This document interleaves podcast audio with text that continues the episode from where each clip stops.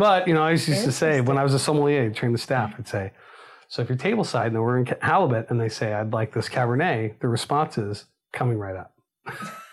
they didn't ask for your opinion, Yeah. right? that's Like, what they well, like. let me teach you something. yeah, that's Yeah, right. yeah. Actually, you don't know how to order Actually, food. you don't. I think that the yeah, that's right. So, but if they ask, you know, do you think this would go okay? Then Yeah. you can say, mm-hmm. well, we usually don't pair that together because of this mm. reason, that. You know, Yeah. customer service is Huge. it's huge, oh, right? yeah. I mean, you don't want to go into a place you're paying 100, 150, 200 bucks a person and have It's somebody like their favorite school wine. you in front of or, like, yeah, their favorite wine, and it's like a special occasion or something, and you're like, you shouldn't get that. Yeah, oh, terrible choice, but I'll get it for you anyways. So. But at my house, pretty much. yeah. You're gonna be like, oh, I would like. No, you don't. No, you don't. No, Like, no. Use this as a teaching opportunity. Right. No, you don't.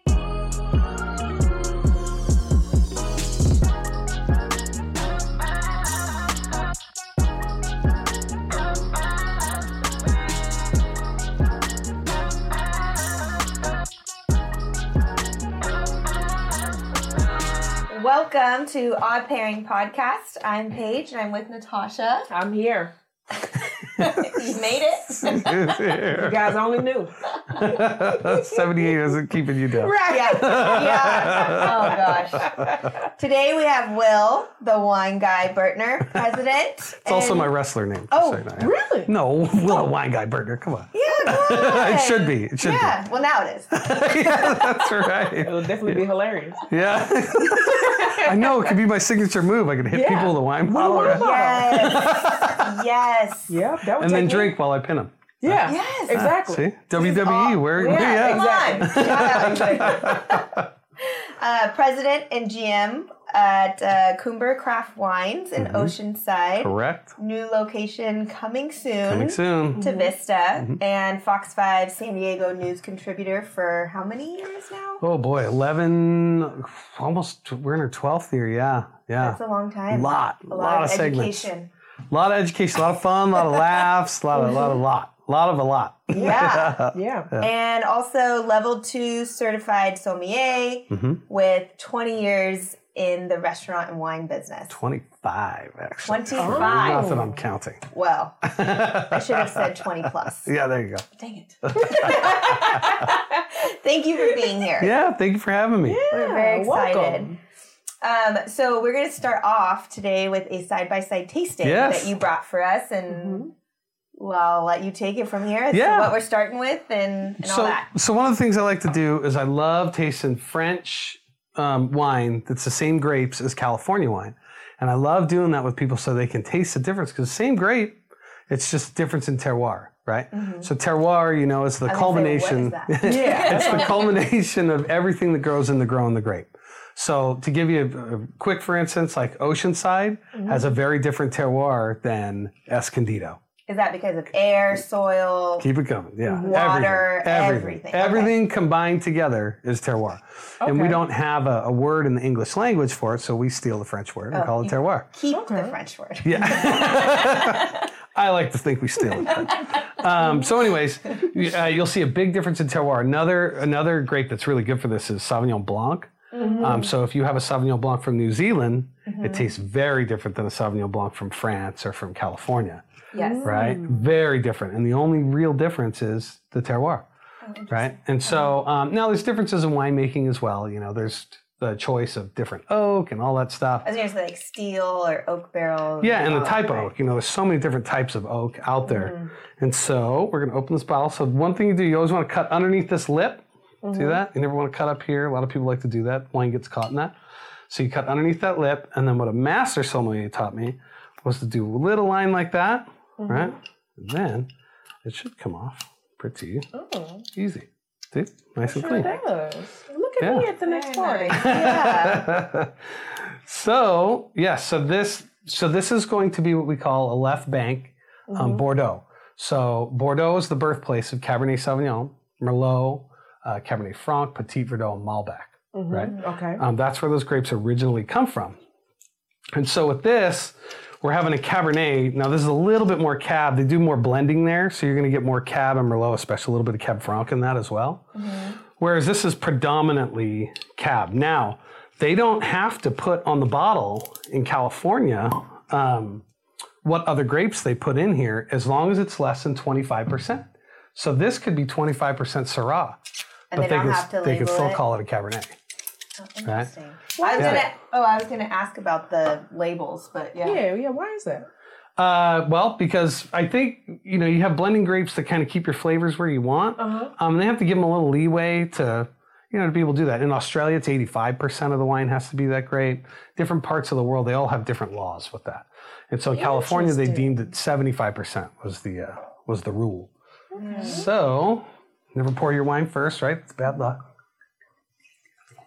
So you're going to see an immediate difference in color, right? So the terroir of uh, this region, Paso, this has one of the highest diurnal temperature swings on Earth. And what that means is that during the day in the summertime, oop, let me make sure I don't spill too much. Um, during the day in the summertime, it could be 100, 105 degrees, and mm-hmm. then that same night it'll be 45, So 50. just like the It's fluctuation. the swing, yeah. They Yeah. call it a diurnal temperature swing. And the reason it's that way in Paso is because that's still the Alaskan currents that are coming down. So you have really cold water there. So in the middle of summer, when it's 100 degrees in those mountains, mm-hmm. right? You know, all that heat pulls that cold air, and that's why you get all that fog, like in San Francisco and all those places. Mm, it pulls that cold water, that cold air off of that. Mm-hmm. And that's what creates that fog. So it creates like a blanket of fog over the region, which is I like to look at it like a blanket that puts the grapes to bed that night, right? so what they do, That's brilliant. so during the day the grape is working really hard, 100 degrees, you know, so Yeah. the sugars are building, like all these things are building, and then its blanket comes in, it gets a little night night, and uh, Yeah. and that retains the acidity in the grape. So what happens is you get these grapes that are really high in sugar, but they're also really high in acidity. And so that's what makes the Paso region like really interesting when it comes to this. So it's one of the main parts of the um, terroir of uh, Paso Robles.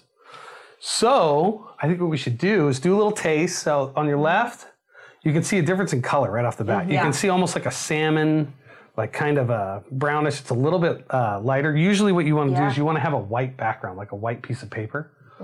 Um, so you can don't do it against of this those. couch. Look at that. Oh, I guess yeah. That's okay. have. There you go. And what you would usually want to do is hold Oh, it at about a 45 degree angle, and then you can see the variation from the center to the rim, and then you can see it uh, as well on the other one, correct? Yes. So Wow. you can see right off the bat there is a gigantic difference between these wines. Yes. So when you're doing a blind tasting, like what we do with the Court of Master Sommeliers, I know we'll get into that a little bit later. Uh-huh. Um, starting in the level two, when they test you, you have to blind taste those wines. So you have to tell them what year it was made, what country it's from, what region, what grape, like all these different so things, wild. right? Yeah. Um, blind. Um, not like they blindfolded, but I mean, like, without knowing anything about the wine. Yeah. And so the first thing you do, it's all, it's like detective work, right? You're just throwing things out that it couldn't be. So the beauty to looking at this, uh, first and foremost, is I know it's red. It's not white wine. So you can throw all the white wines out. Yeah. so now we've already cut out 50% of them. Kind of like right? guess who. Yes, exactly. That's right. That's right. Yeah. And so, so with that, um, we've already cut 50%. It's not a rosé.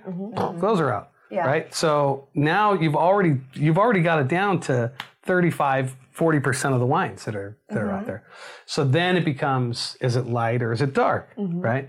Well, the lighter wines are going to be the thinner skin wines like Pinot Noir and that sort of thing. Um, whereas the thicker skin wines like Cabernet Sauvignon, even um, uh, Syrah and that sort of thing, you you can see really quickly after you've tasted wine, even just for a week or two, if you've done uh, a few tastings, you can see right away. Oh, that's definitely not a Pinot Noir. It's, that's not a Pinot. There's no way. If it is, they put this thing called Mega Purple into it, and we can talk about that later.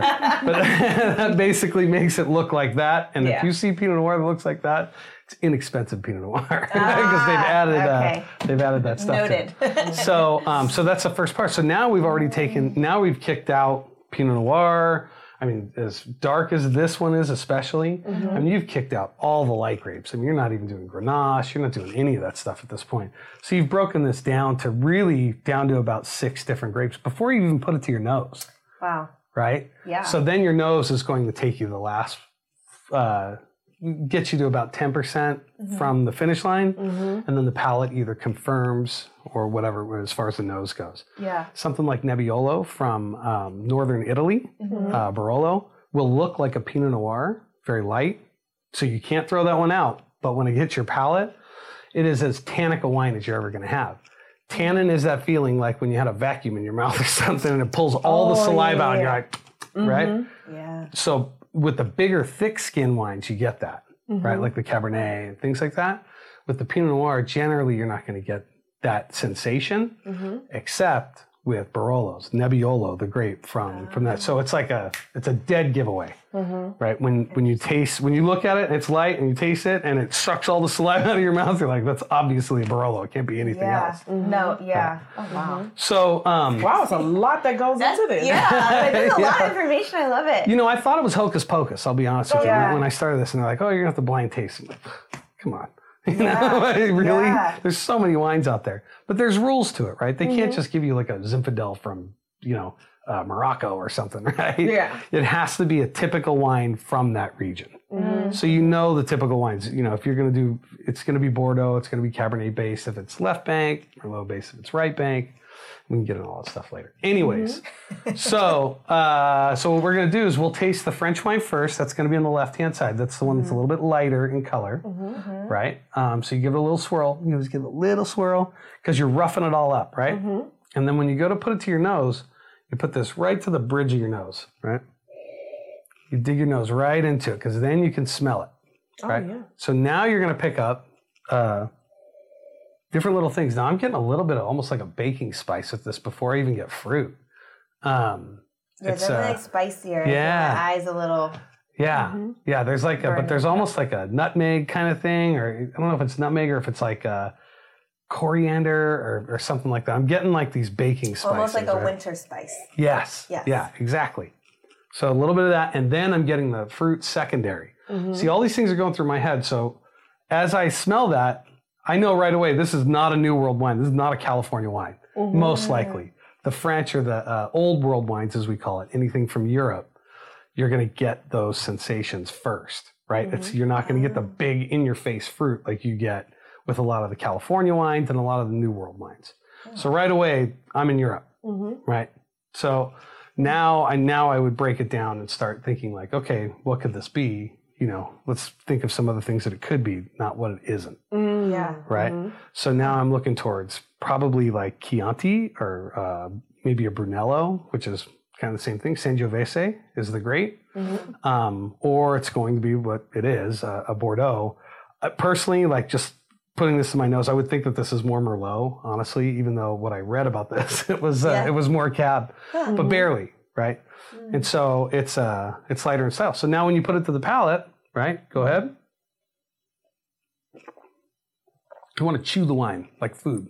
You want it to hit all of, all the areas of your mouth. Sorry, I forgot to tell you that. Yeah. Was didn't do that. So you want to chew. You want it to hit all the flavor receptors because your nose picks up about ninety percent of the flavors.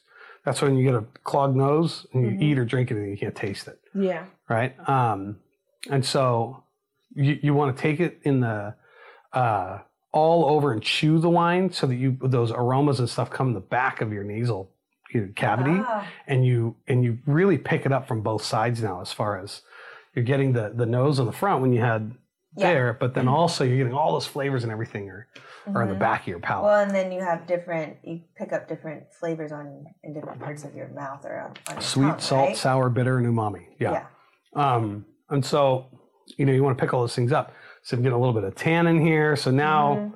this, this is a little bit too big in style for what an italian wine or like a chianti or Bar- uh, uh, a brunello would be Okay. a little bit more really than, than something like that as far as this particular one. This is really steering us towards France at this point, right? Um, but you know, it's easy for me to say because I know the you said label. right, like we like we knew that. I- yeah.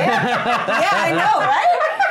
So now- totally France. right. I love it. So now what we're gonna do, I'm gonna stop talking so much this time, Mm-hmm. and I want you to just pick up the second wine and do the same exact thing that we just did there, and see if you notice any differences. So we give a little swirl, right to the bridge of your nose. See that? That is fruit.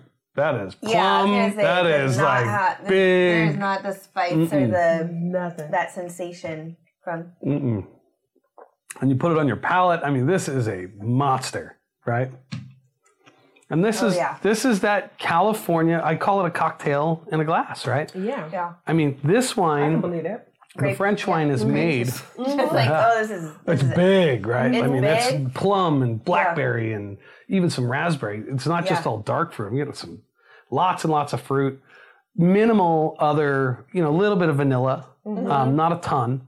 Um, so I see a little bit of barrel inclusion in this. This isn't two years buried in oak. I wouldn't imagine, um, like some of the wines can be. Mm. Uh, so it's, this is letting the fruit speak a lot more, and the barrel just kind of adds to it a little bit, right? Mm-hmm. So a lot of time, like with Napa cabs, you're going to get a lot of barrel inclusion. It's going to be huge fruit, huge baking spice, sometimes some vanilla in there. Like it is gigantic, right? Mm-hmm. And that's what Napa's known for, a big Napa cab. Yeah. So when yeah. you go to steakhouses, if you look at the wine list, it's like, Aw. here's your Napa cabs and here's everything else.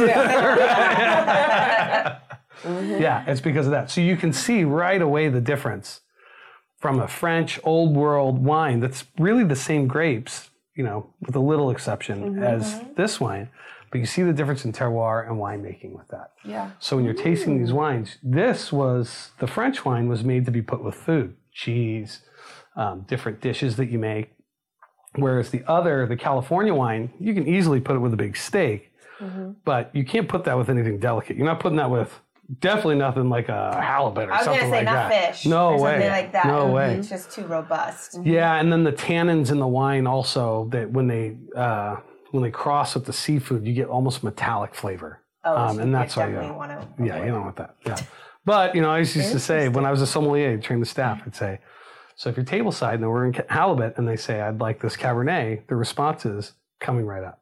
they didn't ask for your opinion, Yeah. right? that's Like, what they well, like. let me teach you something. yeah, that's Yeah, right. yeah. Actually, you don't know how to order Actually, food. you don't. I think that the would better. That's right. So, but if they ask, you know, do you think this would go okay? Then Yeah. you can say, mm-hmm. well, we usually don't pair that together because of this mm. reason, that. You know, Yeah. customer service is Huge. it's huge, oh, right? yeah. I mean, you don't want to go into a place you're paying 100, 150, 200 bucks a person and have It's somebody like their favorite school wine. you in front of or, like, yeah, their favorite wine, and it's like a special occasion or something, and you're like, you shouldn't get that. Yeah, oh, terrible choice, but I'll get it for you anyways. so. But at my house, pretty much. It's gonna be- yeah. You're gonna be like, oh, I would like. No, you don't. No, you don't. Let use this as a teaching opportunity. No, you don't. So, anyways, there you go. That's the way we kind of walk through tastings. Um, Mm-hmm. I had a question about stems versus non-stems. Oh yeah, yeah. So here's the deal. This is the handle of the wine glass. So I want you to picture a hammer, right? You never pick a hammer up by the head of the hammer and try and hammer a nail with it. You Right, hold it by the handle, and that's what this is, right? And so the reason is, is because when you put your hand on there, this is 98.6 degrees. Mm-hmm. You're taking that wine that should be a red wine should be served in really low to mid 60s, right? Mm. Um, they say room temperature. That's because room temperature used to be 65 degrees until we had heaters and all this. And Yeah. Now it's 72. You don't everything's that. temperature controlled. Yeah, right. Yeah. So when you take your 98 degree hand and put it on your 65 degree wine, it pretty quickly comes up in temperature.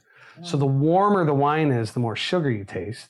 The cooler it is, the more acid you taste. Interesting. And so here's the thing. So let's look at Sprite. okay. Okay. Picture Sprite poured over ice, ice cold. You drink it, tastes like lemons and limes, right? Yeah. Mm-hmm. Now little picture bit a, of battery acid, warm. yeah. That's it. Now picture a warm Sprite, like mm-hmm. room temperature. You drink it, it tastes like syrup. Yeah. Yet all See, sugar. one tastes like sugar, Oh my and one God. tastes like lemons and limes. Wow. So it's the same thing with Yeah, wine, right? Um, so when you put your hand on that, you're changing the flavors of the wine.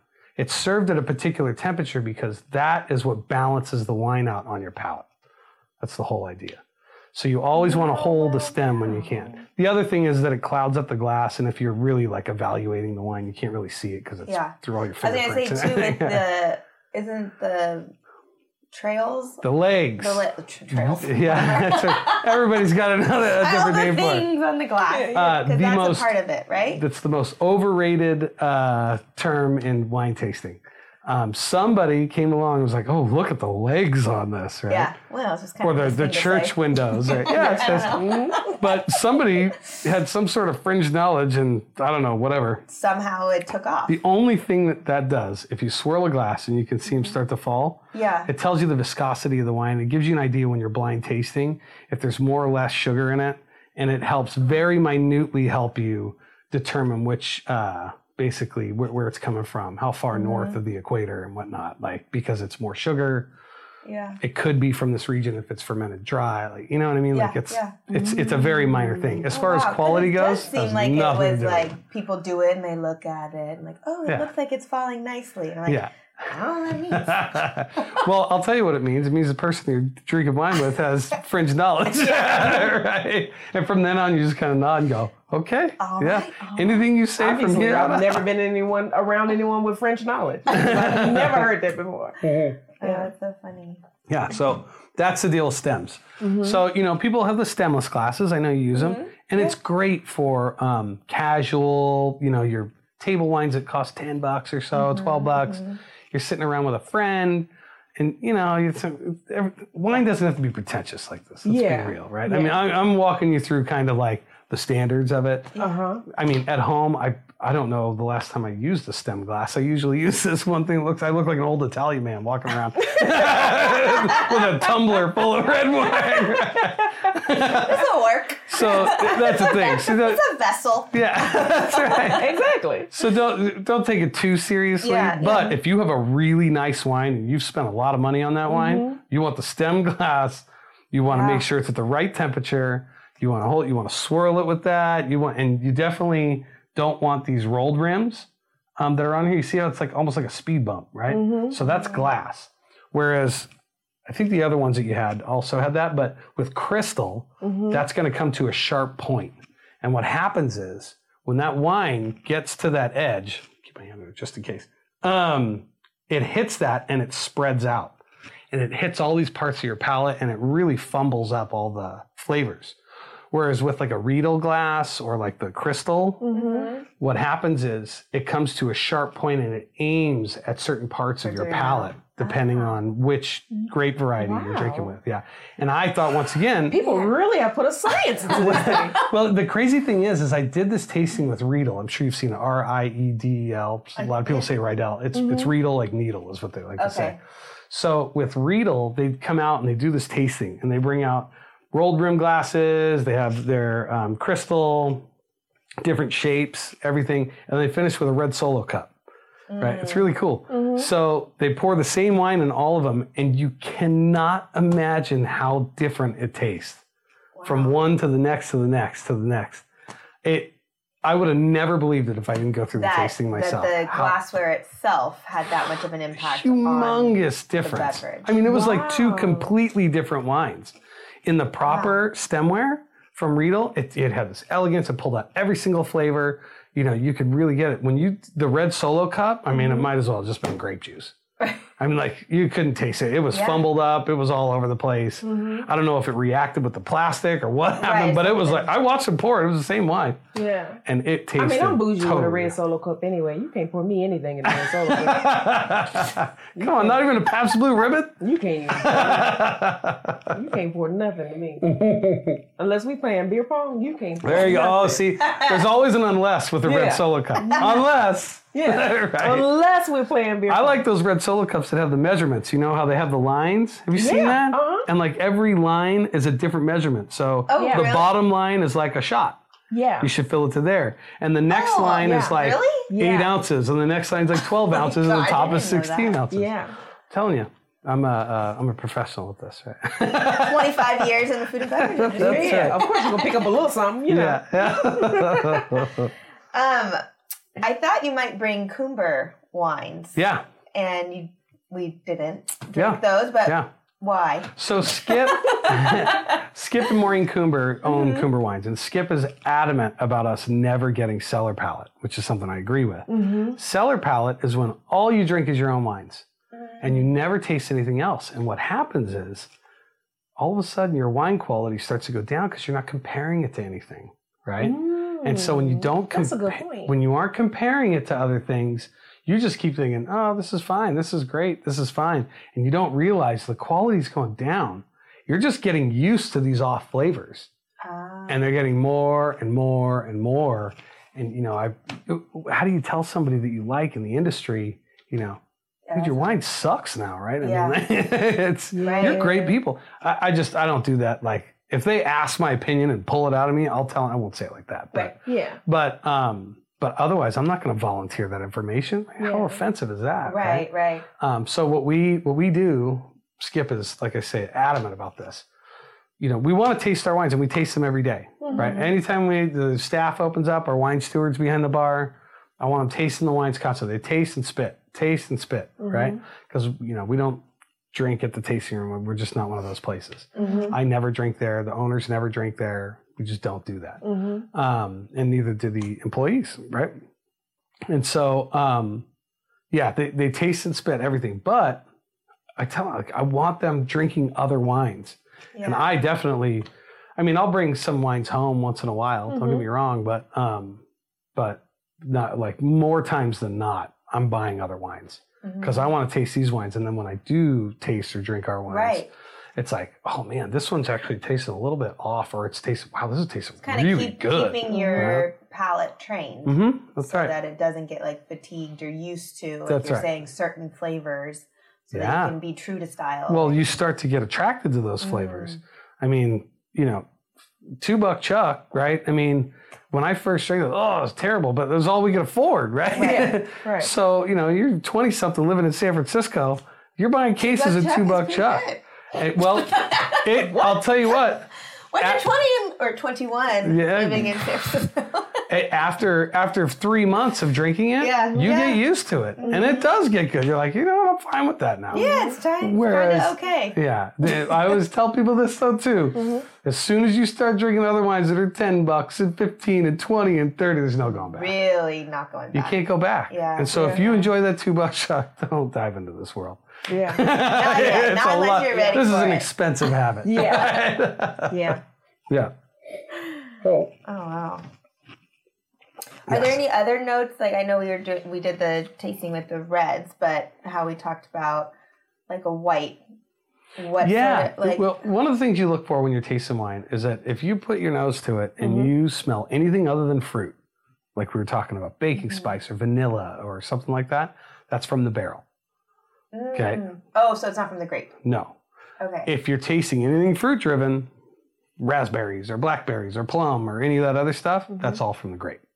Right. Oh, And then you also have yeast that gets into the mix and the type of yeast they use and all that stuff to actually make it happen.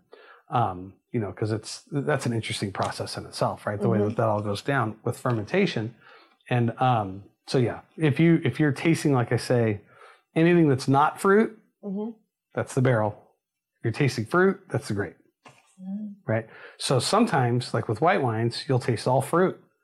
That's stainless steel, most likely, or even a cement egg. Some of, sometimes they use Oh, that. yeah, so where you're that. getting no flavor from the barrel, it's clean and crisp, like really good Sauvignon Blanc. Everything is coming from the grape. Exactly. Yeah. And it's you look at it and it's almost clear to look through. It's greenish, you know, sometimes Uh-huh, and, and uh-huh. very um very very pretty like that, like a light gold Mhm. color. Not even light gold, like yellow. Not even gold. Because when it gets to gold, barrels also give them color.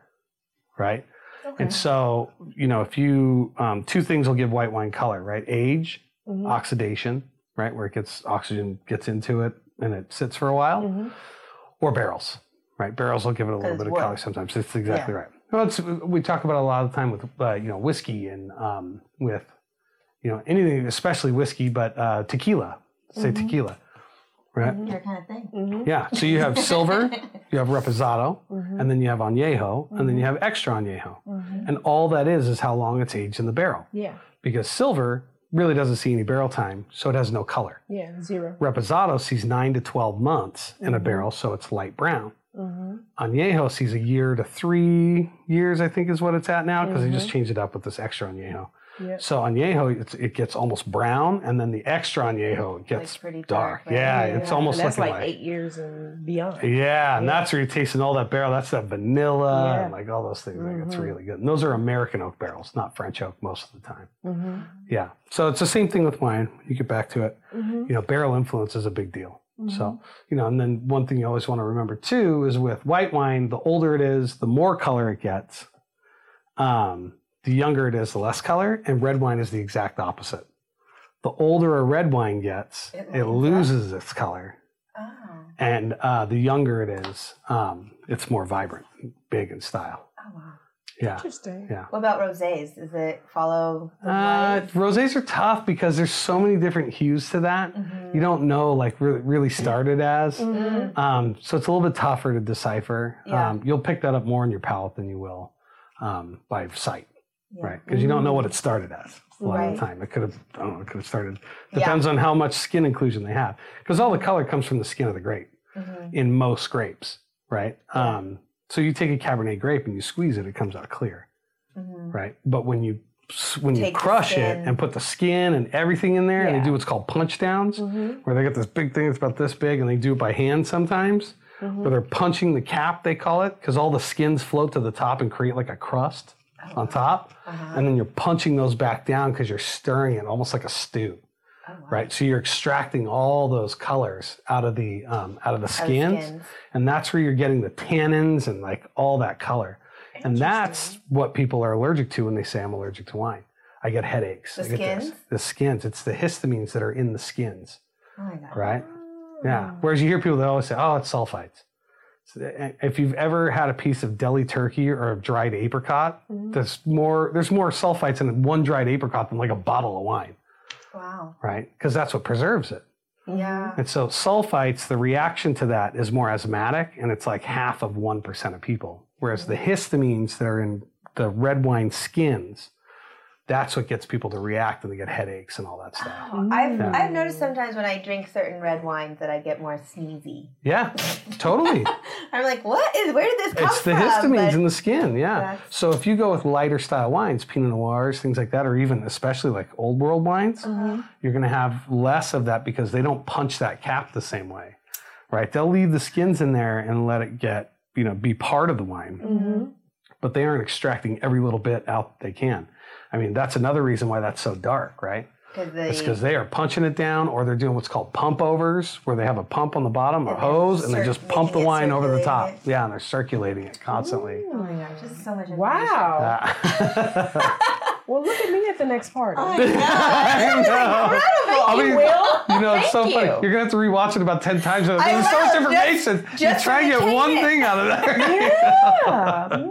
Yeah. Watch out, my friends out there, because guess oh what? You're in trouble. You are in trouble. That's right. Somebody's coming knowledge. with knowledge, locked and loaded. With all this new knowledge. Yeah. oh my gosh. yes. So, how did you originally become interested in wine and? You know, um, I uh, Yeah, where it all started. It uh, it started in San Francisco, um, and I moved to San Francisco to actually kind of hone my game as far as golf goes, um, and I wanted to play professional golf. Oh. And so uh, I'd played fairly well at the amateur level. Played you know some junior college stuff. We did really well with that, and I uh, I left junior college to pursue golf um, and played some amateur events. Played on teams. Did pretty well, uh, and then gave up my amateur status and went up to the Canadian tour. Um, went to their qualifying school. Um, just had a bad week, wasn't hitting it that good. And you can't have a bad week when you're like trying, especially when you don't have a big, big funding behind you, which I turned down because it was too cocky. It was my own fault. Oh. I had two people who wanted to fund me, and I was like, I got this, right? Mm-hmm. because they want 60% of your earnings. Oh wow, that's mm. Right. a pretty high That's a lot. percentage. Well, it is, but they're paying for all your bills. Oh. Right. Oh, and they're it's a big write off for yeah. them. So they're paying for the hotel, they're paying for the gas, they're paying for the travel, they're paying for everything. Mm-hmm. So they should get 60%. And I was Mm-hmm. like, I can do that myself. I can save up enough. All I need is three tournaments, and I know I'm going to play someone and make enough money to keep moving on. What a cocky jerk I was. like it was. The honesty. Yeah. I love your Man. self awareness. oh, I just uh, slapped in the face. Yeah. Like, you know, reality hit. I had a bad week. Mm-hmm. That turned into a bad second week. And then I had enough money at that point where I was either going to put the clubs away and take a road trip across Canada to go see a cousin of mine. I was in a convertible Mustang my dad let me borrow. Right? He was driving my old beat That's right. Cutlass. well, And well, you're uh, cruising the city. Oh yeah, I got the California license plate with the with the convertible Mustang going to it. Canada. Yeah. Oh man, I mean, I might as well have been Tom Cruise going through that. right? So, I had a blast, right? And uh, went out there. I said, "Screw it, I'm done." And I went out, spent a month and a half with him, just hanging out. Came back to the city, and I was like, "All right, well, I'm done playing professional golf. I'm over this. I love the competitive side. I hated that side, the travel and the." Playing for money, it just ruined it for I me. ruined right? it. Yeah. Yeah. it really did. Um, and so now I'm stuck. I got no college degree. I'm, uh, but I'm tenant bar, or actually at that point I was still working as a doorman a Bellman in downtown uh, at uh, the Westin St. Francis. And um, buddy of mine, we were playing golf a few weeks after I got back, and uh, he's on the golf course, and he got a call and said, "Hey, I just got the job as a GM, Bob's Steak and Chop House in the Omni Hotel." And I said, "Do you need a bartender?" and he said, "I do." And so he said, "You're my first hire." So we ended up hiring a whole staff, and it came in. They were just building that hotel at that time. This is in 01, 02. Um, so I went in, you know, I was there, first one in, putting stuff together and getting everything together. Uh, Kevin Lee was his name. He gave me the opportunity. And then, um, yeah, I started tending bar. I, I tended bar and small bars before that, just little like off the beaten path places. Right. Um, but just ask for a rum and coke and a beer. Exactly. And so I was doing that for a few years. That's where the 25 years come in. And- And actually, Oh, okay. your, your intro is probably right. It's closer to 20 years of being a legit, real, you know, F&B person. But I did make money for 25 Yeah, years yeah, doing yeah. Okay, okay. So I get put behind this bar, and all of a sudden, I'm in the big leagues. I'm on California Montgomery, one of the three busiest intersections in San Francisco. Mm-hmm. I got the Bank of America building across the street. I got the Transamerica Pyramid about a half a block down that way. I got cable cars going by, and I'm the lead bartender because I was the first one hired. The guy who's number two's got 24 years bartending experience in San Francisco, Oh. 26 years behind him, and 20 years behind him Oh. right? Mm-hmm. So I'm looking at 60 to 70 years of, you know, and that was all in the big leagues bartending. Right. And I'm there like, you know, good thing I was on the golf course that Yeah, day. right. yeah. I know someone. So yeah. uh, the the guy second behind me, his name was Danny Wu. Um, he's a big Chinese guy, big, just a big laugh, just a, a great guy. And um, he was asked that when it got to my point where you know they had to either keep me or not. It was pretty well known that they were going to let me go. And uh, they went to Danny and they said, "Hey, we're thinking about letting him go. Like, what do you think?" And he said, "No, he can talk to the people. I'll teach him." Um, because I just want to sit in the well anyways and make drinks. He was really good at making drinks real fast. He didn't like conversing so much with, with the people. He said, let him do his thing. So because of that, I was able to stay on. And um, yeah, and so I, I had I was number one in seniority. So Yeah. he did that knowing that I was going to have control of his schedule, right? Uh-huh. And he had mm. another job, and he had family, he had all these different things. Yeah. So when I found this out, I was like, "Look, Danny, you tell me what you want, mm-hmm. and that's your schedule." Right. You know, you do a bid when you're in a union like that because we went union. Mm-hmm. Um, and so I said, "Whatever you want is what you're going to get, and then mm-hmm. I'll take whatever's after that, right? Because I wouldn't be here without you, right? And so that was always our deal. Yeah. Was that he got? I'd, I, I'd write out the schedule as what he wanted. I would take whatever was next, yeah. and then everybody else. that. Yeah. Yeah. Yeah. So that's how I kind of got started. Mm-hmm. We had all these wines behind us. I'd never seen a label, anything like that. Mm-hmm. I just knew how to drink it. I didn't know anything about it. right. Right. Um, and a buddy of mine, George Blankensee, who's now uh, the, have you heard of Chateau Montelena um, in Napa? Um, it's one of the big, I mean, it's really, if there's a Mount Rushmore of Napa wines, they, they'd have to be on it, right? Um, he's uh, he's a big wig with them. I don't know what his. I think he's like a state general manager. I, I don't know exactly what it is, but he's he's a big wig with them, and he's such a nice man. Um, so he was the director of food and beverage for the Westin St. Francis, and uh, when I was working there, and he introduced me to wine. Mm-hmm. He said, "Hey, come check this out." I'm so he poured a '96 Silver Oak for me. This is in '99, Mm-hmm. and then uh, '96 BV Latour. You know, these are very expensive, very good wines, and I'd never tasted anything like that. And I like those were my epiphany wines. Oh, Like, that was everyone like, has whoa. something. Yeah. I was like, this Right. is why this doesn't taste anything like the crap I've been drinking. The Yeah, two buck yeah, chuck. Right, right, right. That's right. Yeah. Right. So that's what kind of sparked it. But then after that, when I got the bartending job a few years later, Mm-hmm. I'm looking at all these labels. I'm like, what does all this stuff mean? Because we had a great French selection. We had all these great, you know, cabs and pinots and like from all over the world. Right. And so, you know, eventually you get sick and tired of saying, I don't know what that is when somebody asks you, Right. right? Yeah. I mean, I'm getting paid a lot of money to, I'm getting tipped a lot of money to be here. I should probably know what I'm talking about. Right. So I started looking at it a little bit more, a little bit more, and then um, eventually I met my wife, uh, or my girlfriend became my wife. Mm-hmm. We quit our jobs there in San Francisco. Uh, we traveled through Europe for three months for our honeymoon. Mm-hmm. Um, we did a month in Canada, um, in Newfoundland, where a lot of my family's from, and we came back here. And that's when I dove into the sommelier program when I was working at West Steakhouse. Mm. Yeah, that's what really got me into it. So Yeah. it's the very long-winded podcast answer to how I got it too. Fitting I'll is tell you, what, is what I want to call it. Yeah, yeah, yeah, because on TV you don't talk like that, right? It's Yeah. like, oh well, this guy introduced me to it. I got a great bartender job, and then I became a sommelier. Yeah. Next, Yeah. yeah, That's all we have time for. yeah, that's right. Nice to see you, Will. See you later. Right. wow, that's interesting. Yeah. Okay. Yeah. So that's how I got into it, and then at that point, you know, you take the level one test. Uh huh. sign up for it. It's nerve wracking. Um, even though they say that like 97 or 8% of people pass it, it's not because it's easy. It's because all those people that sign up for it study enough. And you have to know grapes and their regions.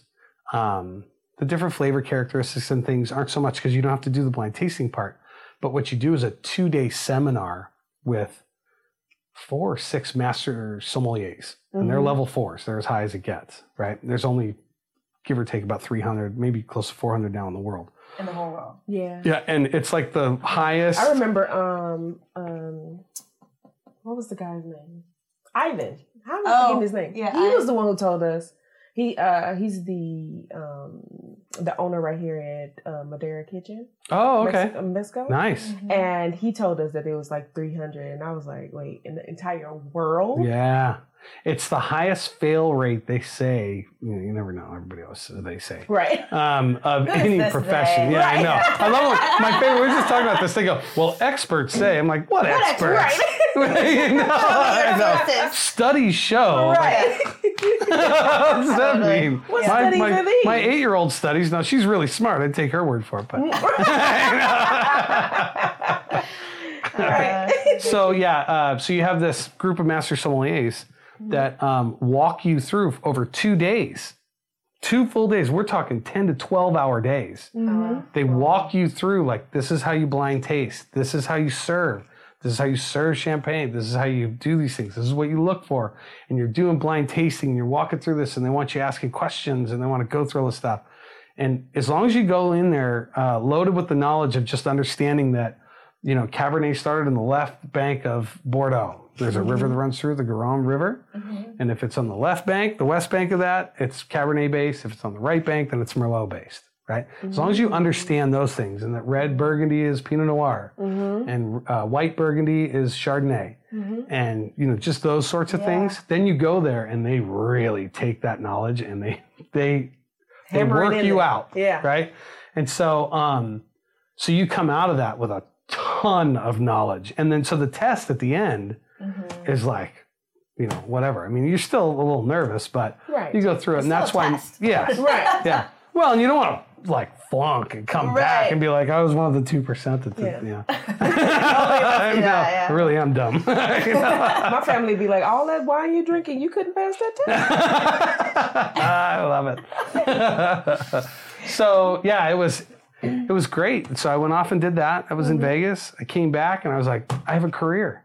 Like, Mm. you know what I mean? Yeah. And it was it was such I remember when they called my name, it was such an epiphany moment for me. Mhm. Like this feeling came out of me that I've felt maybe five times in my life, like with different things that have happened. Most of them hole in ones when I was playing golf. Mm-hmm. But I think like when your children were born.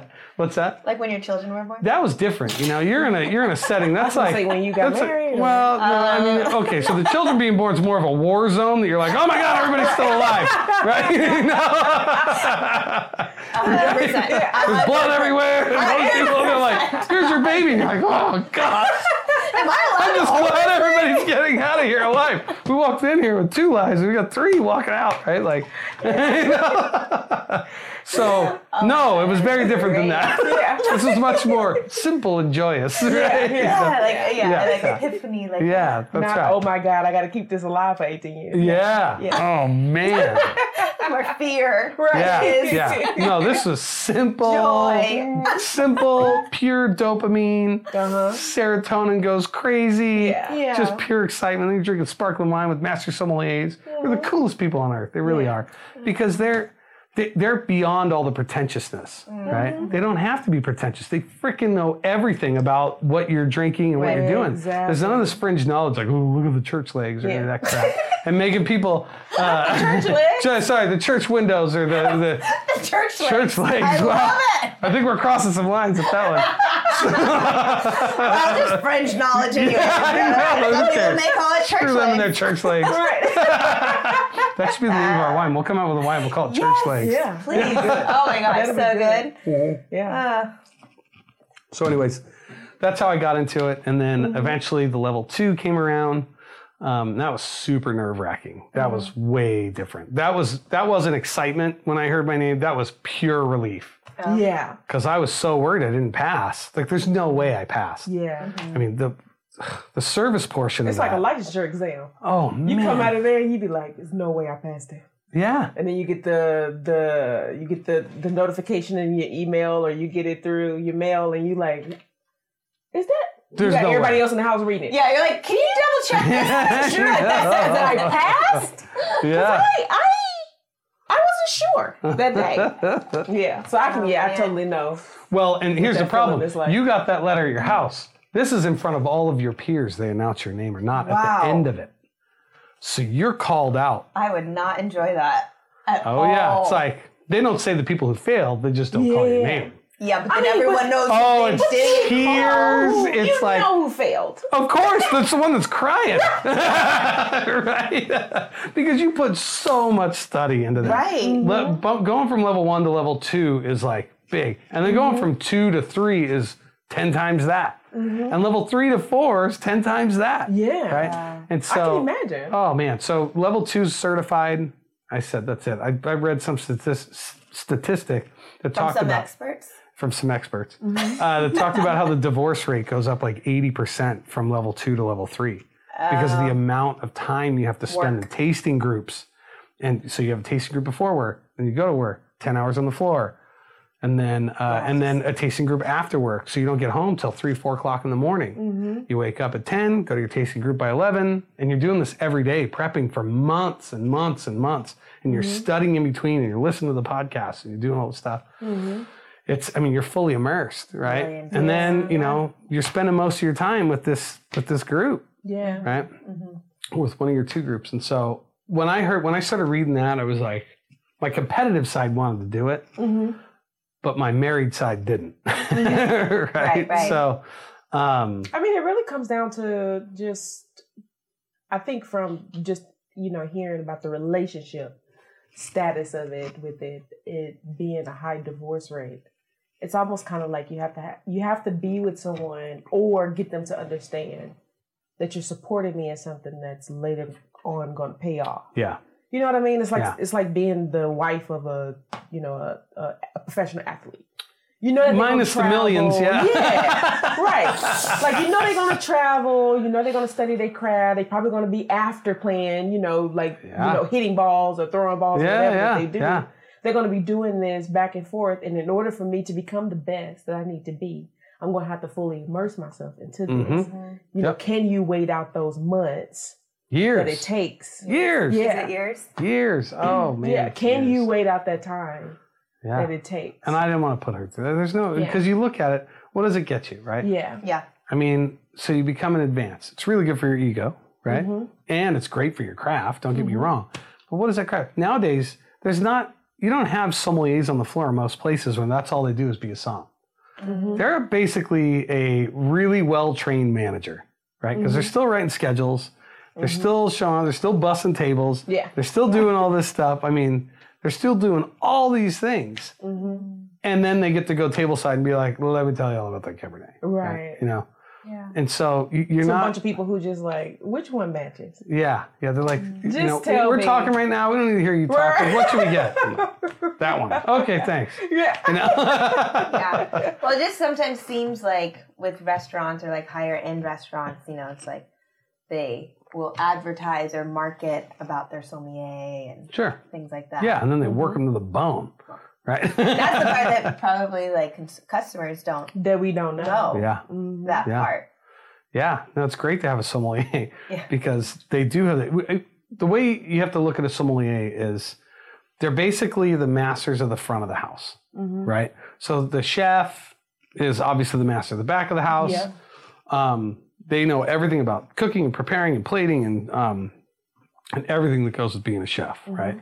Um, scheduling and, and prepping and like uh, there's so many things that a chef does. So I hear this, oh, they're a celebrity chef. I'm like, oh, where do they work? Nowhere. right? I want to hear like where, where, where's this person? What what's their what's their uh, food cost this week? Are they doing okay with that? You know, what's their what's Yeah. their labor rate doing? Like, are they scheduling too much? Oh no, they just have to get in front of a TV and cook some dishes. You're a food enthusiast. You're no chef, Yeah. right? Yeah. There should be a so different name. chefs are chefs, right? Right, Like right. let's be real. Yeah. And then You gotta the- come home with a few stains on your clothes. Yes, and burns. That's why they get all the tattoos, right? They Yeah. cover up all the Yeah. burns all over them, right? Yeah. I mean, yeah, it's intense. Yes, Yeah, it's it's tough. I mean, intense and it tough. is, and you're Yeah, that's working. what my husband says. He'd be like, "Oh, I got kissed by the oven," and I'm like, "Yeah, And you're okay Yeah. with this, sir? Yeah. This And is, you this can't is the job you wanted to be for you the rest of your life. That's right. You better not say it's hot, because if you do, the next guy's coming by you with a hot pan. He's gonna go, "Oh, is that her? Yeah. Oh, how about hot tongs? I'll leave the tongs, and the brother come by and be like, "Oh, that's not hot." Right? God. Yeah.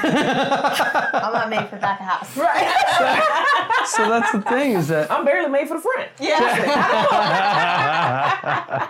so the front of the house, Mm-hmm. they know the back of the house. Um, I know the front of the house, and sommeliers know the front of the house. Mm-hmm. We know how to take care of the customer. We know how to pair the stuff up. We know how how to get them how to translate what they're saying when they when they say certain things. Like, I want that medium. Okay, so that's going to be pink all the way through, and this. No, I don't want to see any pink. Okay, I got it. Thank you. That means you want it well done.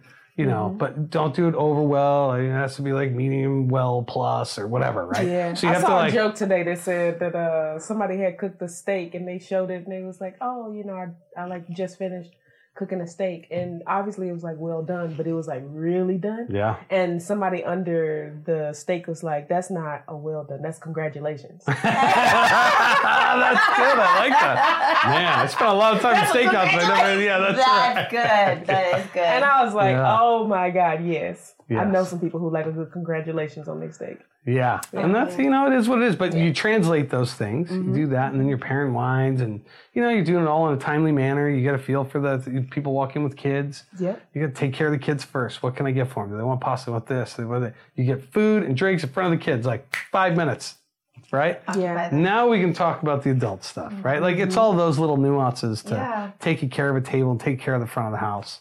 Um, understanding your um, pour costs behind your bar and what to order when you start ordering. Like, what do I order at what cost? And like, how do I how do I do this? Because wine is like your biggest enemy when it comes to your pour costs behind a bar because you're pouring half the wine down the drain sometimes, right? Because after you open it, you, can get a day open max. for yeah. Yeah. Yeah. So Yeah. you can't put a wine on that list that you know is not going to sell the whole bottle out, Yeah. right? Mm-hmm. So you put a wine on there. Oh, you know, I get these people. They're like, I love this wine. That's why I put it on the list. It's not why you put a wine on the list. You put a wine on the list because it sells. Mm-hmm, this is a business. This isn't your Right, little right. passion mm. thing, right? Like we're not at your house. And so, you know, it's understanding all those nuances and being able to translate from the kitchen to the guests, right? And, and mm-hmm. you get caught in the crossfire a lot of the time. Kitchen's super bad because the guest sends it back. They say they don't like it cooked like this. And they're like, why'd you there? And they're yelling at you. And you know they don't mean it towards you. You know, and every now and again you lose it and you say, well, then go tell the guest. Yeah. They're right up there, table four. Go ahead. Go ahead, chef. Come on, I'll hold your stuff. Yeah. You know? Hold your tongs. Yeah. yeah, I mean, and they're rightfully upset because Yeah, they did what was on the ticket, right. right? Mm-hmm. But you have to be able to like massage that and Yeah, finesse finesse it it, and be like, all right, I'm going to keep them happy. I'm going to keep him from killing anybody, right? Yeah. Oh, look at that! I got a high five from the uh, from the sign. Yeah. yeah, I mean it's it's something that's you know that I could see how that could be really really hectic because you're going into a place, you have people coming in and they're ordering what they think that it's called, yeah. and then it mm. comes out a different way. I've done that so many times Yeah. where I was like, no, I want it cooked this way, and then they come back and I'd be like, no, may- maybe maybe I didn't know what I was talking about. Thank you. Because Thank this you for is- just saying what you just said right is- now. Because is nobody says that, right?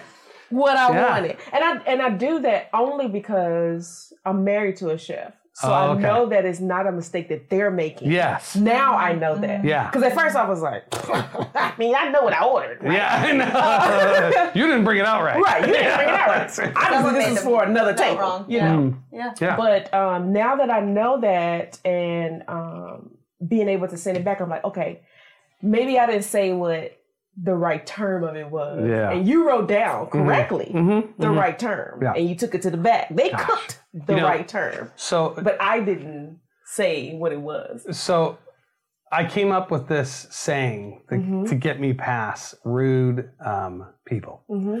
right? And I said, weakness is the weak man's impersonation of strength, Mm. right? Uh, rudeness, rudeness is the weak man's impersonation of strength, right? Yep. And so when somebody's rude and they're mad, and they're like, "This steak isn't done right. You should, ah, yeah, this place is terrible." Yeah, blah blah. Yep. All they're doing is they're pretending to be strong because Yeah. they think that's what strength looks like, Yeah. right? So I would start sitting back and I'd go, "Oh, so cute. You're trying to be strong, right? Like that's good Yeah, job." yeah. Whereas the strong person we know, think of the strongest person you know. Somebody you're like, "That's a strong person." Uh-huh. If something came out and their steak was off by a little bit and they want to send it back, they'd say, ah, you know, I, I just don't like it this way. Is, is it okay if I send this back? And, you know, that's a strong person, right?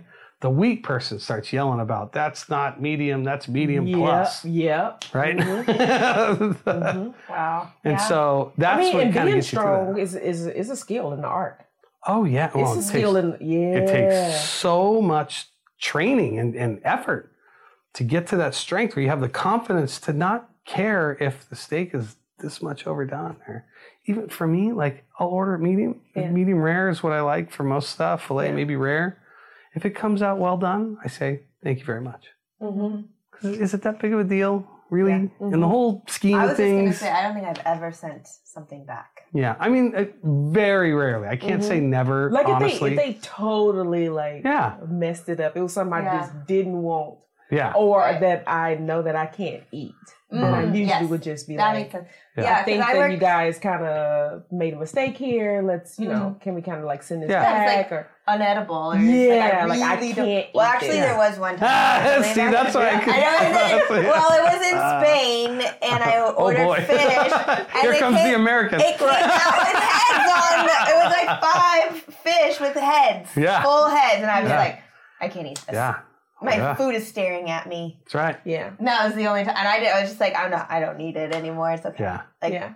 it's so funny But it wasn't like, oh, it's not cooked right. I was just like, this is a, definitely a me thing. I, can't, I Yeah. can't eat something with eyeballs staring at Yeah. me, and I'm just like, I don't know what to So do. So it's so funny. That reminds me of the story when we were in um, when our on our honeymoon. Right, we Mm-hmm. obviously three months. We're not ridiculously wealthy. We're on a gigantic Budget. like budget, right? Like Mm-hmm. a very skinny, skinny budget, right? So we allowed ourselves once every week or two to go eat something nice, right? Other than that, it was like I mean, we were finding Mm-hmm. Like McDonald's all over Europe, right? and- Right. Yeah. Brie well, you can only eat so much lamb, anyways. Let's be real. Yeah. So, so we go up to the spot up above Lake Como. You know, Lake Como is where like George Clooney has a house. I'll talk about that. It's it's like it's stunning there. I mean, it's a stunningly beautiful lake. There's this little town up on top called Brunate, right? And you take the funicolare, you know, the little tram, and it takes you up. You know, I don't know, maybe a half a mile or a mile or whatever, up to to the top, the Brunate, and it looks out over the whole lake. It's gorgeous. So there's this little cafe. We get up there and we're like, let's do this. This is gonna be this our is spot, our spot. Yeah. right? And so um, we'll we'll get something nice here. We'll get something really nice later.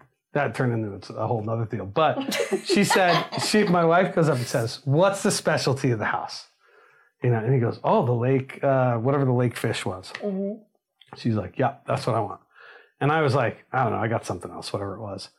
And it comes out, and it is about 150 to 200 minnows that are not cooked and not cleaned, and it's all little fish. It's like you're eating your pet goldfish, basically, right? And it's all vinegar. never. And my- never, now, mind never. My wife, I mean, I love her so much for, for many reasons, but but she looks at me and goes, "I ordered the specialty. I'm gonna eat this." And she sat. I said, "I'm gonna go get us a lot of beer right now." like seriously. Yeah. So she ate this plate. I have this picture of her. It's one of the funniest pictures you'll ever see of anybody eating anything. Mm-hmm. And it's her eating the first one. And she's like, ah! Painfully eating. She ate that whole plate. Did she end up liking it? Enough. Yeah. Um, you'd have to ask her. I don't know if she gave me the honest reply, but Right. she did it though. She did it. But it reminds me when you said, I don't want things looking at me. Man, I had a hundred, so 300 eyeballs looking at Yeah, me, right? oh. 150 fish. And, uh, you know, it's little guys. Yeah, I couldn't believe it. I was like, Yeah. what did you order? Oh, you should have ordered the lamb. Can't go wrong with the lamb. yeah, that's right. Or the chicken. Can't go wrong.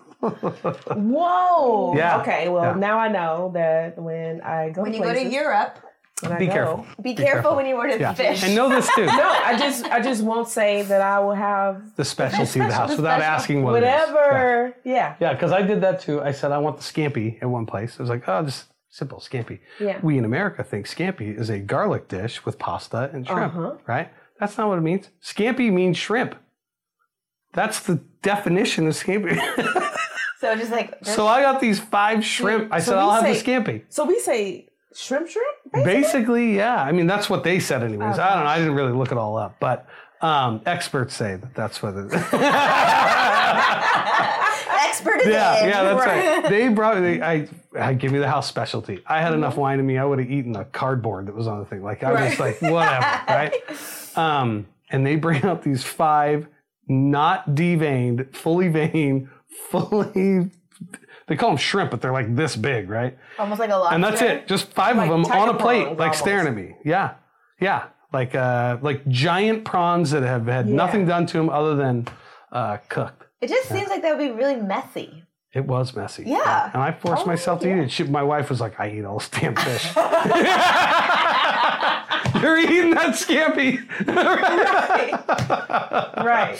Oh my That's God. how- You're like, I want to hear it. Yeah. yeah, I was like, you're right. You're right. So I choked them down and I told Oh the mother and the two sons who ran this beautiful little restaurant. Mm-hmm. It was in Cinque Terre, that, you know, on the on the coast. Have you ever seen pictures or have you ever been to Cinque Terre? Oh, gosh, please go. It's five towns that are on the coast. They're 2,000 years old, I Mm-hmm. think, or so. And they're all uh, walking paths between them.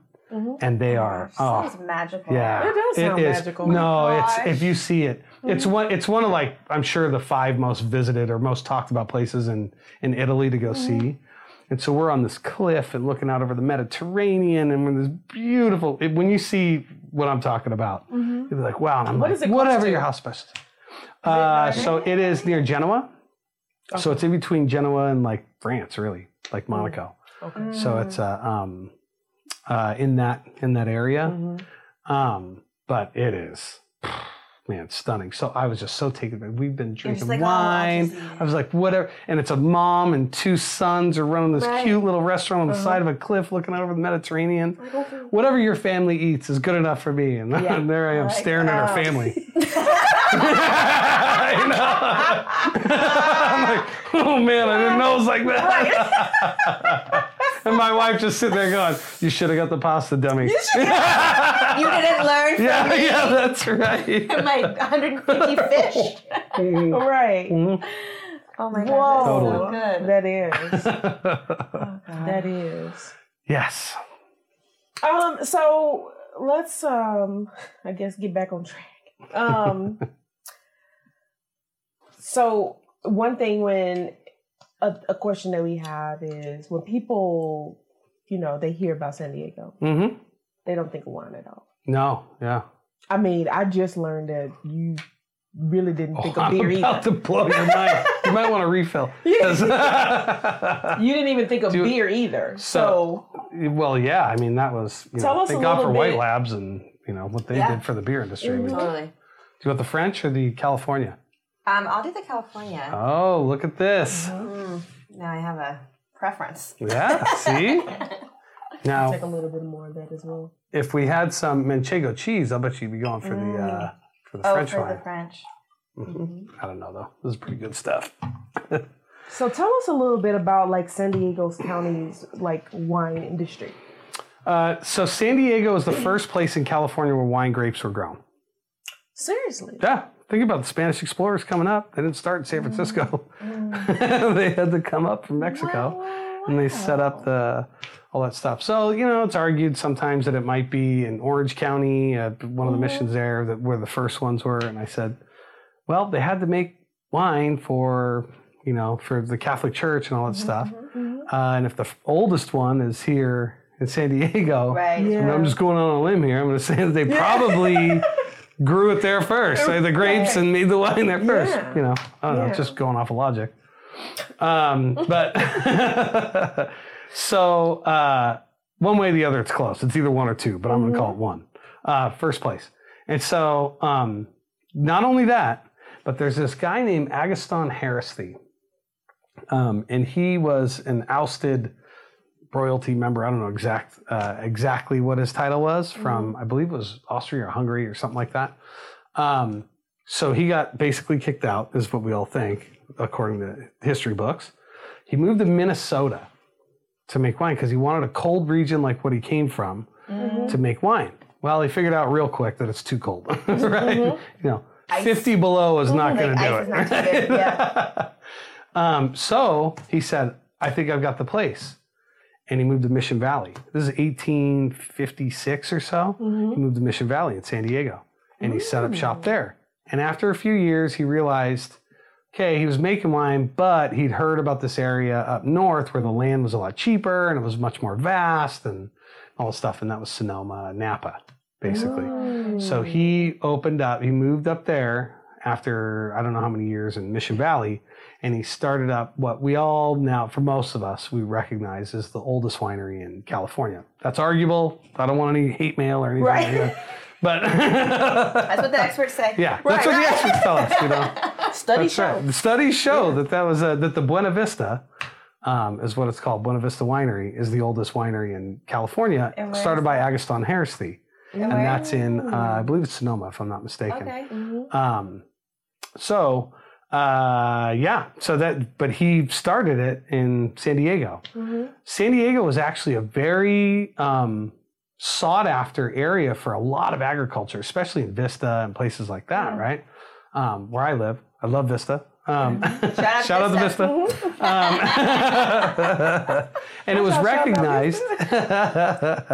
it was recognized as one of the best places in California. This is at the turn of the century to grow wine grapes because of all the microclimates, right? The terroir. The terroir is so varied, right? Think of all the hills in Vista. They call it Vista for a reason. It's not because it's flat. Yeah. It's because you got all these places you have views, right? Yeah. and so um, yeah so it it was all taken off and then prohibition hit mm. and as soon as prohibition hit we went from becoming quickly known as a not just san diego but california as a whole mm-hmm. being known for world-class wines like winning competitions worldwide competitions with the wines that were coming out of the state to hundreds of wineries in napa and sonoma and even down here Yeah. it all got wiped out. The beer industry as well, right? Mm-hmm. Um, and so when that all got wiped out, you know, we went 10, 12, 14, whatever it was, however many years, I can't remember now.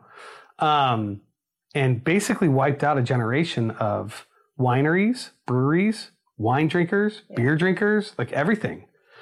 So when it all started to kind of kick back in in the mid to late 30s, or what is it, 32? Is that when when prohibition was? I can't remember exactly the years. Anyways, 30s and 40s. and we did an Yeah. episode on it. Yeah. Uh, Yeah. so when it kicks back in, yeah.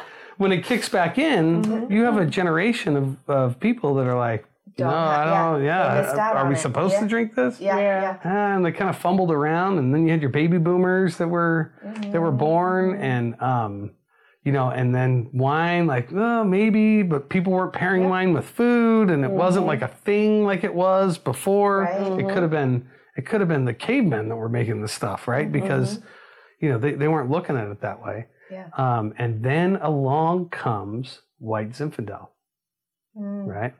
And White Zinfandel was a mistake. It was a stuck fermentation at Sutter Home um, that was in the back, and they're doing a tour or whatever it was. And people were like, we want to taste that. And he's like, ooh, that's a stuck fermentation. So stuck fermentation, you know, is where the yeast basically stops converting the sugar into alcohol. And so you're left with a bunch of sugar. So it's sweet. Super sweet. Yeah. Mm. So Is that they Moscato taste it. too? Is that where it came from? Well, Moscato has a lot of sugar in it, anyways, Uh-huh. and they purposely stop the fermentation a lot of the time to leave the sugar in. it. oh, okay, Right. okay. Um, so with this, it was a total mistake, accident, Sutter Home, and these baby boomers who were like trying to develop this palate like the Europeans and like all this stuff, fall in love with this white Zinfandel. And so this is why I tell people that are, you know, especially like myself in 40s or if you're in your 30s, Mm-hmm. you know, there's a chance you were conceived because of white Zinfandel. so don't talk down I about white put it past them. Zinfandel. I wouldn't put it past Right? you know, so let's just let's just That call it was what it is. actually White right? Zinfandel was actually my intro wine. Yeah, that's and That's it was how I it was into it. America's intro wine. Yep. It really was. Mhm. People fell in love with this stuff. Oh, this is wine, I right? did too. Yeah, and so And, so now you don't drink it now I don't drink it at all. Yeah. yeah. so th- that's the thing about what we're getting in the evolution of wine and going back Mm-hmm. to your question about San Diego. That's kind of what happened is that we Mm-hmm. were getting known as a wine region along with Napa and Sonoma. Maybe not to the same uh, uh, level that they were Yeah. at that time. Maybe maybe somewhat we were, Mhm. but anyways, we've always been a region that could do it as far as grow wine grapes. You have volcanic soil, tufa up in the Ramona area. You have very like cool soil, really interesting terroir up in that area. Mhm. Um, there's definitely areas that we can grow grapes here. You know, I mean, it's, it's that's definite. Like there's Yeah. no, there's no, so uh, yeah. So, you know, there, there's places if if you get up to the Highland Valley and you want to go up to a vineyard, check that out. We have some of the best urban um, wineries in California, like the one I run, Coomer Wines. Mhm. Um, but also, there's plenty of other ones. Take a look. There's Carruth, and there's you know Solterra, and there's there's a bunch of really really cool um, urban wine tasting rooms Mhm. um, where we're pulling grapes from different vineyards throughout the state. We make the wine, and then we serve it like we do in Oceanside, soon to be in Vista. Yeah. Um, but then you have over a hundred wineries in San Diego. Which I had no idea. Yeah, you're talking about what was it, had no 115 or something? We have 163 breweries somewhere around there. Yeah, give or we're take. up there. Yeah. So it looks like we have what's that? Uh, one fifteen over a hundred, maybe Oh, a little bit about two fifty episodes. Yeah. Yeah, yeah, yeah. That's what I'm hearing. Yeah. I don't know. I think I just Seems walked like into a math be- episode. Yeah, I was like, oh, what are we doing math now? Seems like we're gonna be in- glasses. was like we're gonna be on air a long time. yeah, great. yeah. yeah. So that's the thing. I mean, so is it a wine region? I don't know. 115 wineries would tell me it's pretty, pretty much a wine Right, region. right. Right. Right. I mean, Yeah. it's, uh, to me, that is. You know, that's as much as, or more so maybe than Temecula, Mm, right? And Temecula rec- is recognized as this Mhm. wine region. Right, it's a in destination. Riverside County and all this yeah. stuff, and they do big, beautiful wineries, and Mhm, they're mhm. awesome. Temecula is also the only wine region on earth that has 22 million people within an hour and a half.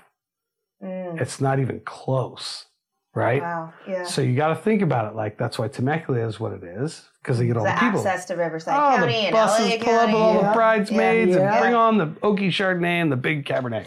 Right? I know. I love it. So good. I love Yeah. talking to my, my sommelier friends, and they're like, they don't know how to make wine. Their Temecula wine sucks. And I'm like, hold on.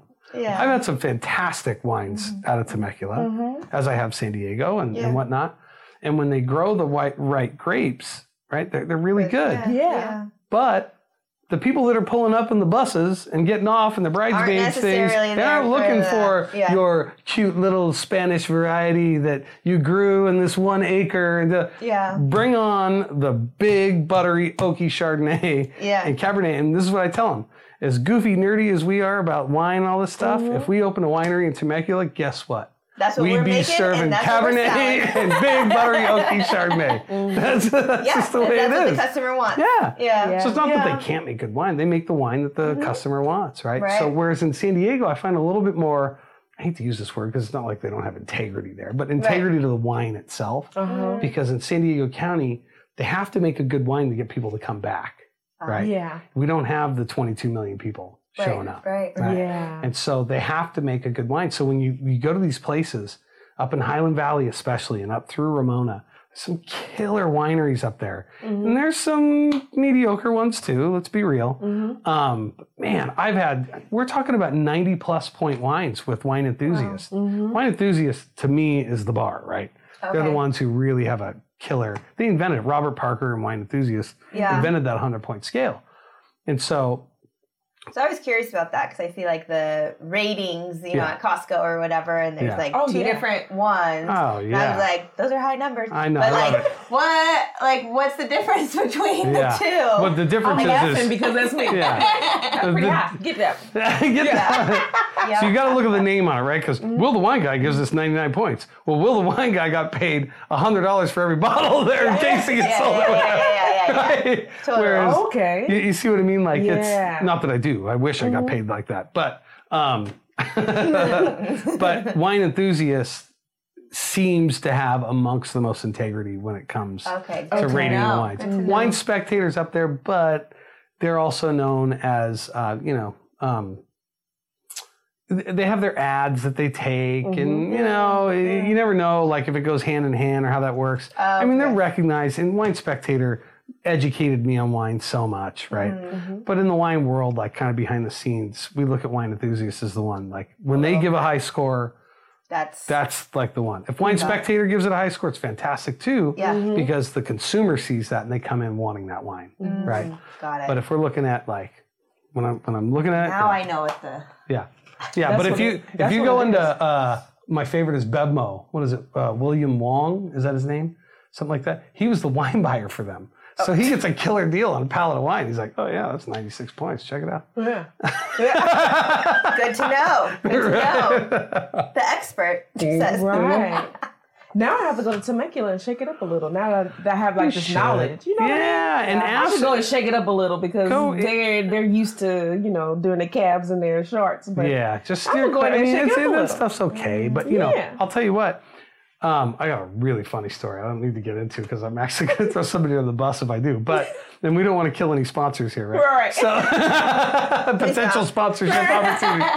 But um, I was supposed to go do a, a segment at this one winery, Mm-hmm. and they couldn't have been more off-putting when I was like, when I was there. I was trying to taste and get through it, and I'm, I'm like, "Look, I'm going to do a segment on Fox News about you guys, right?" And Yeah. like, "Yeah, whatever, you know." And then so I show up, or and then the next place me and my wife go is Doffo, right? Which is this little family-owned spot. Um, very expensive wines, I'll be honest with you. But we went up there and we are at the tasting, and I tell them what I'm up there for, and and uh, and it's like it's like going to your cool aunt and uncle's house. You know, Yeah, it's like yeah. very homey the way it's set up, and it couldn't be sweeter. And here comes Marcelo Doffo, right? Comes out, oh. What are you doing? I hear that you're here because of this and that. Da, da. I said, yeah, we'll be here, you know, next week doing this up the street. Mm-hmm. And he goes, oh, well, I got to show you my place. Come in.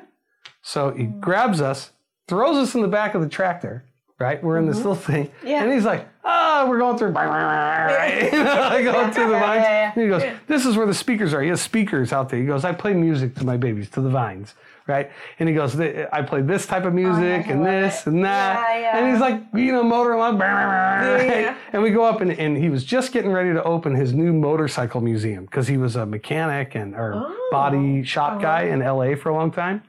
So he opens this up and it's all these Ducatis through the years and these Hondas and like all this stuff. Whoa. And I'm like, wow. And he's got this killer Ferrari. It's beautiful in there. And he's like, Mm-hmm. these are like my prized possessions, but I, you know, I want to uh, show all this stuff off. Yeah. And and the wine was fantastic.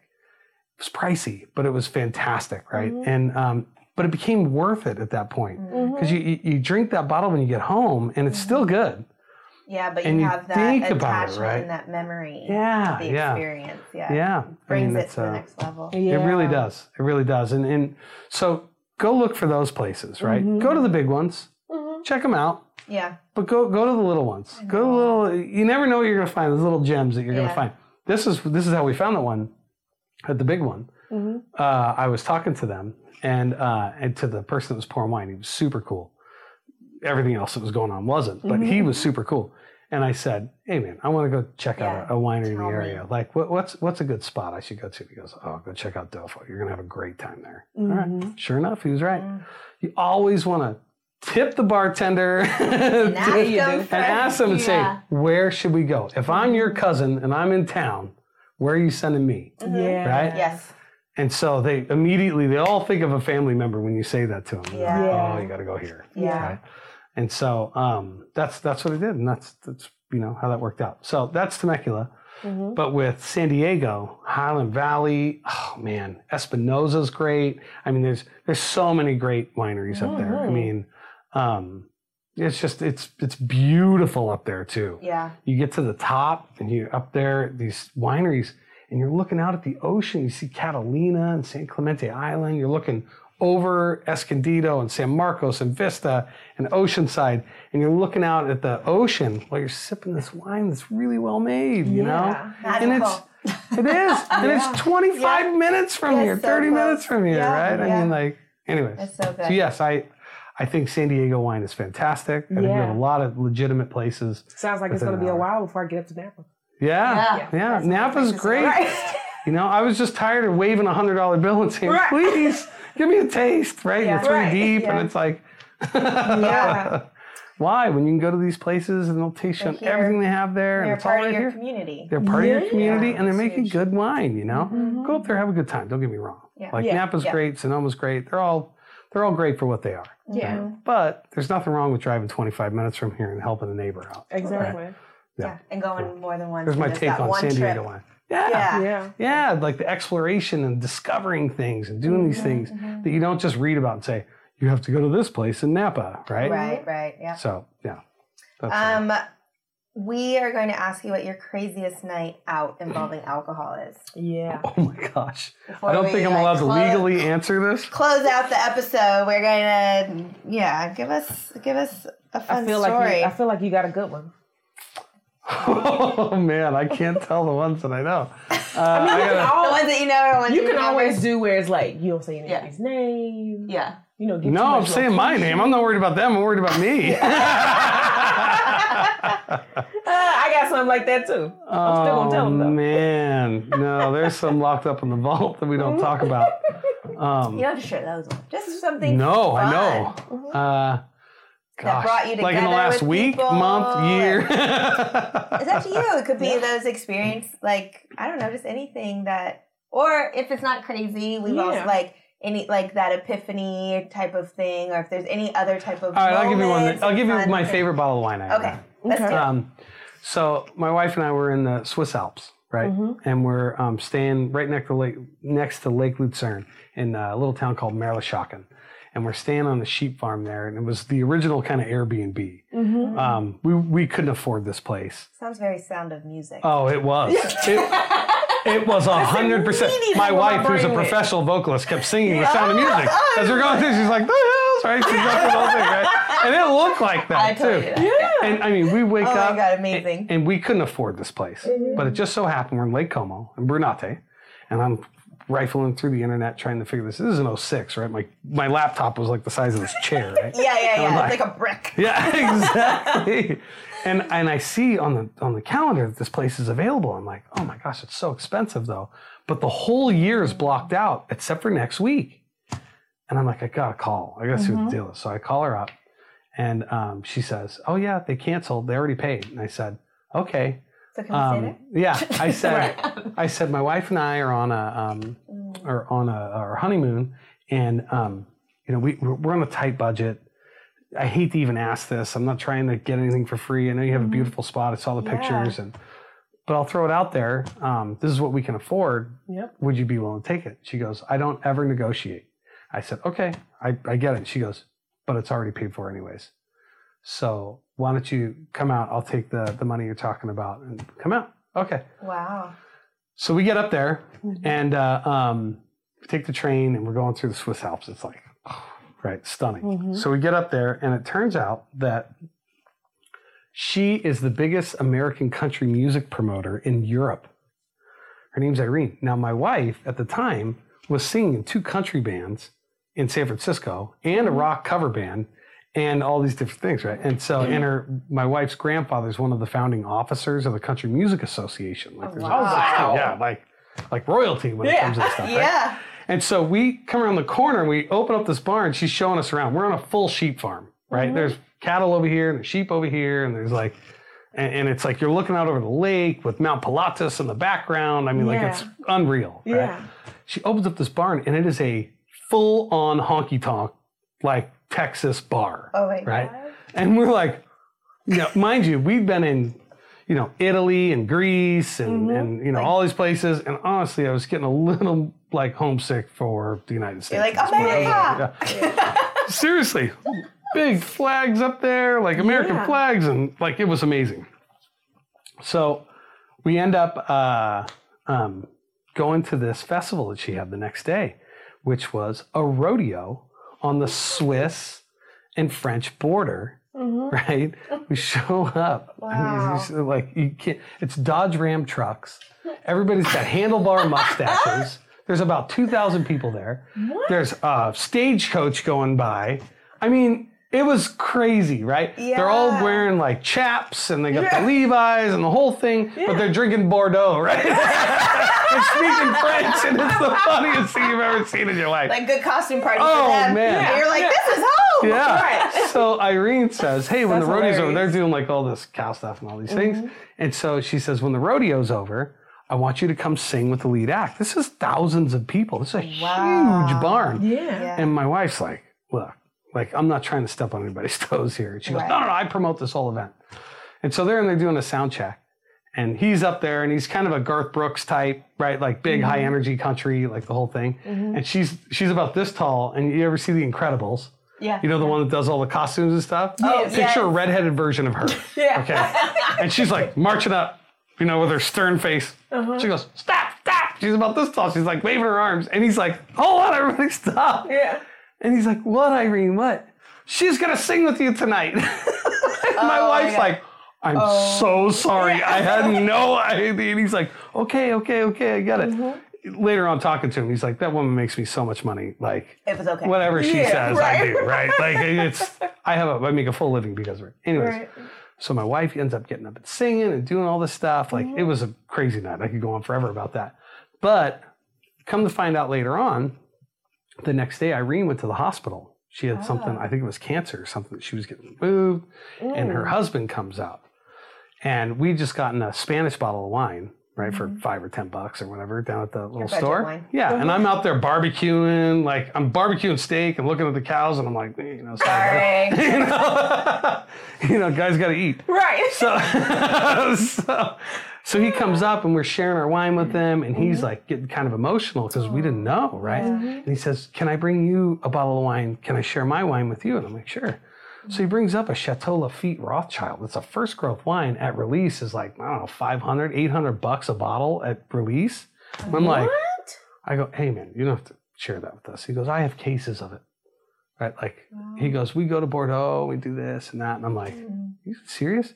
So he shares this bottle of wine with us, and we're sitting there drinking Lafite Rothschild, mm-hmm. looking out over Lake Lucerne in the middle of the Swiss Alps after we came back from a rodeo Yeah. Yeah. and where everybody's speaking French. Right? Yeah. A French rodeo. and I'm like, man, if this isn't a dream, like, I mean, it's just too crazy to think Wow. otherwise. So that's the best bottle of wine I've ever had. Was a Lafite Rothschild looking mm-hmm. over Lake Lucerne on the honeymoon in the Swiss Alps uh, after watching a that's rodeo on the. Swiss French border. There you That's go. So good. So good. and it, it just it just like basically gives it a little bit of closure of a closed mouth don't get fed. You asked. You Yeah. could have been like, uh, all right, can't afford it. We're not doing it. Mhm. It's not gonna happen. I'm not even gonna call to yeah. see if they would even give us a chance. And That's for you, you was like, I'm not asking, but I'm asking. Yeah, I gotta ask. time. Right. We're on right. honeymoon. What's the worst you can say? Is That's no. right. Yeah. And they ended up saying yes. Yeah. You know what? Yeah. And you guys had the best time of your I life there. teared up leaving that place because you have to understand, like, going through Italy for a month, mm-hmm. and you know we had our trials and tribulations because we're on budget. You know, we're not staying in five star hotels and, Right. and all these places. We went to Rome, we went to you know all these different places mm-hmm. throughout Italy. Right, we were in Venice and Capri. We went out there and and um, you know Napoli and like everywhere. We went all over the Cinque Terre. It was amazing, but that was after right. Um, and a lot of frustration with the trains and like staying in these places that are budget places and And then at the time that you guys went, the, the internet wasn't as advanced as it is now. no but the beauty is nobody had well no nobody had security though so you could just pirate like everybody's so Yeah. yeah so that was a um to get there and have a full you know six days or whatever it was in the most serene beautiful place Yeah. And then we ended up meeting somebody uh, at that rodeo um, who said, please come stay with me and my family. So we stayed for another five days in Switzerland, another part of Switzerland Yeah. with him. And um, and we got to, I mean, he was a farmer and, and but he he loved America as much, if not more, than any American I know. Um, he had he had the he wore the Harley Davidson born to be free with the eagle and like he looked you know he had the leather on like he looked like a, a like a, a Harley Davidson like a, a biker right Yeah. Oh my gosh. big guy right just the sweetest most Yeah. wonderful guy Yeah. and um but he loved the United States it's this like little culture that's over there yeah. in Europe where they just celebrate everything America and it was whew, what an eye you opener actually find that in a lot of countries. hmm Because Yeah. I know as I was traveling, that's how it was. yeah There's yeah a lot of people that really, really love America. The biggest lesson I got, I think, was from a, I think he was about 17, 16, 17 year old. I was playing pickup basketball in Barcelona.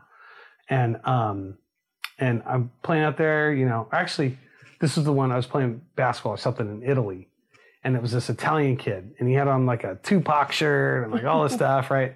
And he goes, "Oh, you know, what, what nationality are you?" And I said, or you know, whatever. And I said, "Well, you know, I have a German last name, and you know, my family originally comes from Ireland." And this, he goes, "You're American, right?"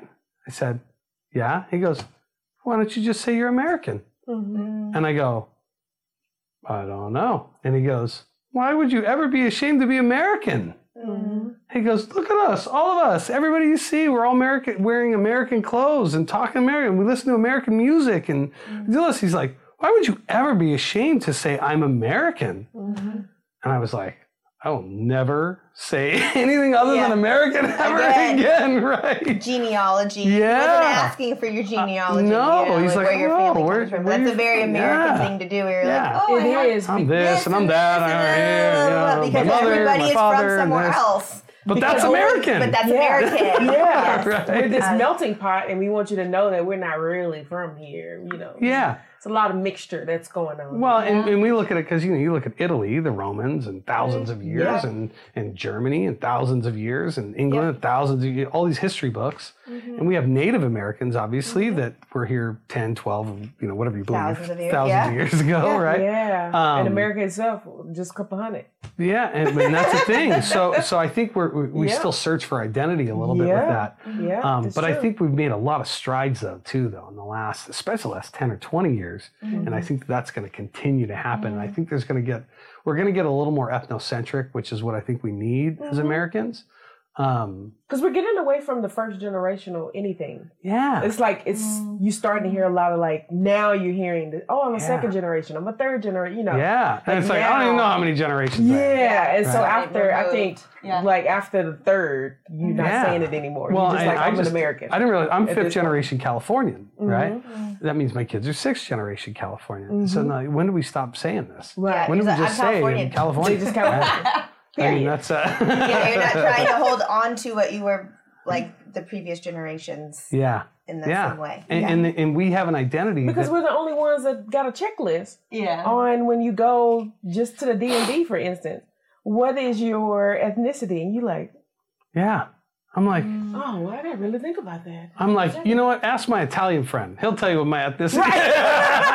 Yeah. yeah, I'm American. right period Next. yeah Right? I don't care about anything else. I'm Yeah. American. Done. I don't want to talk about that. That's why, because we're Right. the only country that does that. Yeah, Yeah. yeah, and that's so funny how we have to have all these micro Yeah. this and that. Mhm. And I understand, you know, there's a lot of first generation, second generation. Well, we're fourth, fifth, sixth, eighth, tenth generation at this point, whatever we are, right? As far as Exactly. Americans, at that point, you're friggin' American. Yeah. Yeah. Yeah. You know, so I don't know. That's the way I look at it. Mhm. There you go. There's my uh, uh my trip and, and Yeah, That was you for amazing. sharing their story. That was an amazing trip. Yes. And now Yeah. I won't be, you know, as as shy yeah. when it comes to asking. Just ask, and, and, and, I and go. ask in a humble way. You know, I'm like, Mhm. look, I know you should, you Right. would never be able to do this. I get it. Right. But if it's vacant and you want somebody there, we're really good house guests. you know, Mm-hmm. Right. You're we'll, gonna like We'll us. share our five dollar Yeah. wines with you. Right.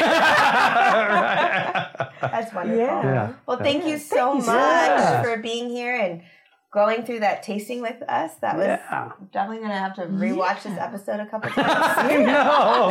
Go scare To your friends to with your get- new yeah, knowledge, to right? get all the knowledge. And, Yeah. the views are gonna go up, retain, you know, at least Yeah, just two hundred 'cause we have to times, just because I'm gonna be watching, just because I'm gonna be watching it over and over. Yeah. Yeah. That's. Good. Thank you Yeah. again. Yeah, thank you so much for having me. How much Yeah. fun was this? This was amazing. It's about as much fun as I've ever had. Like We gotta, we like gotta have you on again Yes. because I feel like we didn't get, We didn't even get into some Part of the two. education Yeah, we- of the region. like, we just really need all sorts to, of yeah. stuff. to Yeah. some more. We need to pick your brain a little more. Yes, yeah, I'm and not with it. only just for us, but I think Yeah. for also for our, you know, our Audience, listeners. Yeah. Yeah. Because our listeners also are listening for things to like pick up and learn Mhm. and You- everything you in, know, in terms of the community. it's the reason when I first started doing the Fox Five segment, right? Mhm. Um, they said I, I did a thing and we did trivia, whatever, and the producer came out. It was only supposed to be a one time thing, obviously. You come on as a guest and yeah. whatever.